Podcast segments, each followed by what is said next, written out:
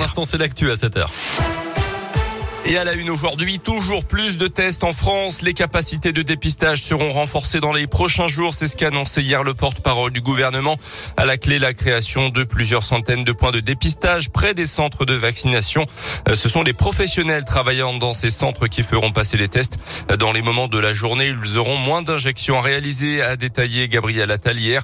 Les pharmacies pourront, elles, recruter temporairement des professionnels de santé affectés au dépistage en renfort de leurs employés habituels noter que l'éventail des professions habilitées à réaliser des tests a été élargi pour inclure les diplômés en biologie moléculaire et les étudiants en master dans cette discipline. Quasiment 10 millions de personnes sont testées chaque semaine en France selon les autorités. Dans ce contexte, les antipasses sanitaires étaient dans la rue samedi. Plus de 100 000 manifestants partout en France selon le ministère de l'Intérieur. À Saint-Pierre et Miquelon, un député en marche a été agressé par la foule alors qu'il sortait de chez lui, cible de jets de projectiles notamment. Une vidéo a été publiée sur les réseaux sociaux. Une enquête a été ouverte. Le ministre des Outre-mer dénonçant, je cite, des images d'une violence inouïe profondément choquante.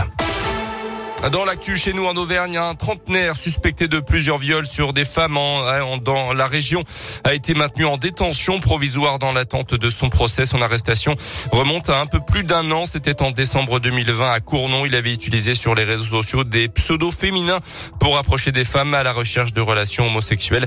Les échanges aboutissaient à des rencontres et à des viols selon les victimes. Son avocat avait demandé une remise en liberté qui a donc été euh, rejetée officiellement par la justice.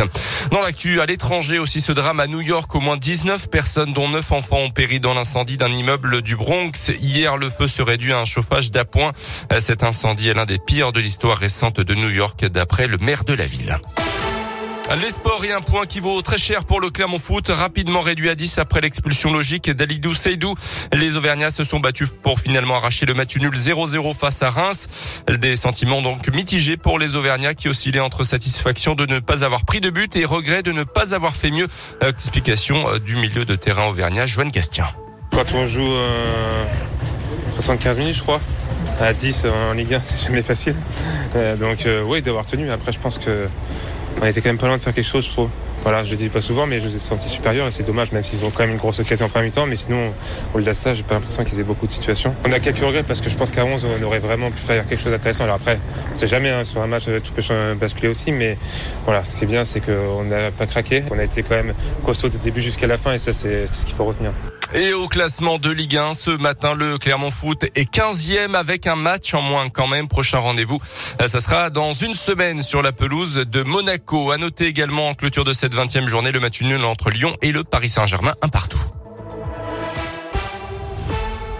Merci beaucoup.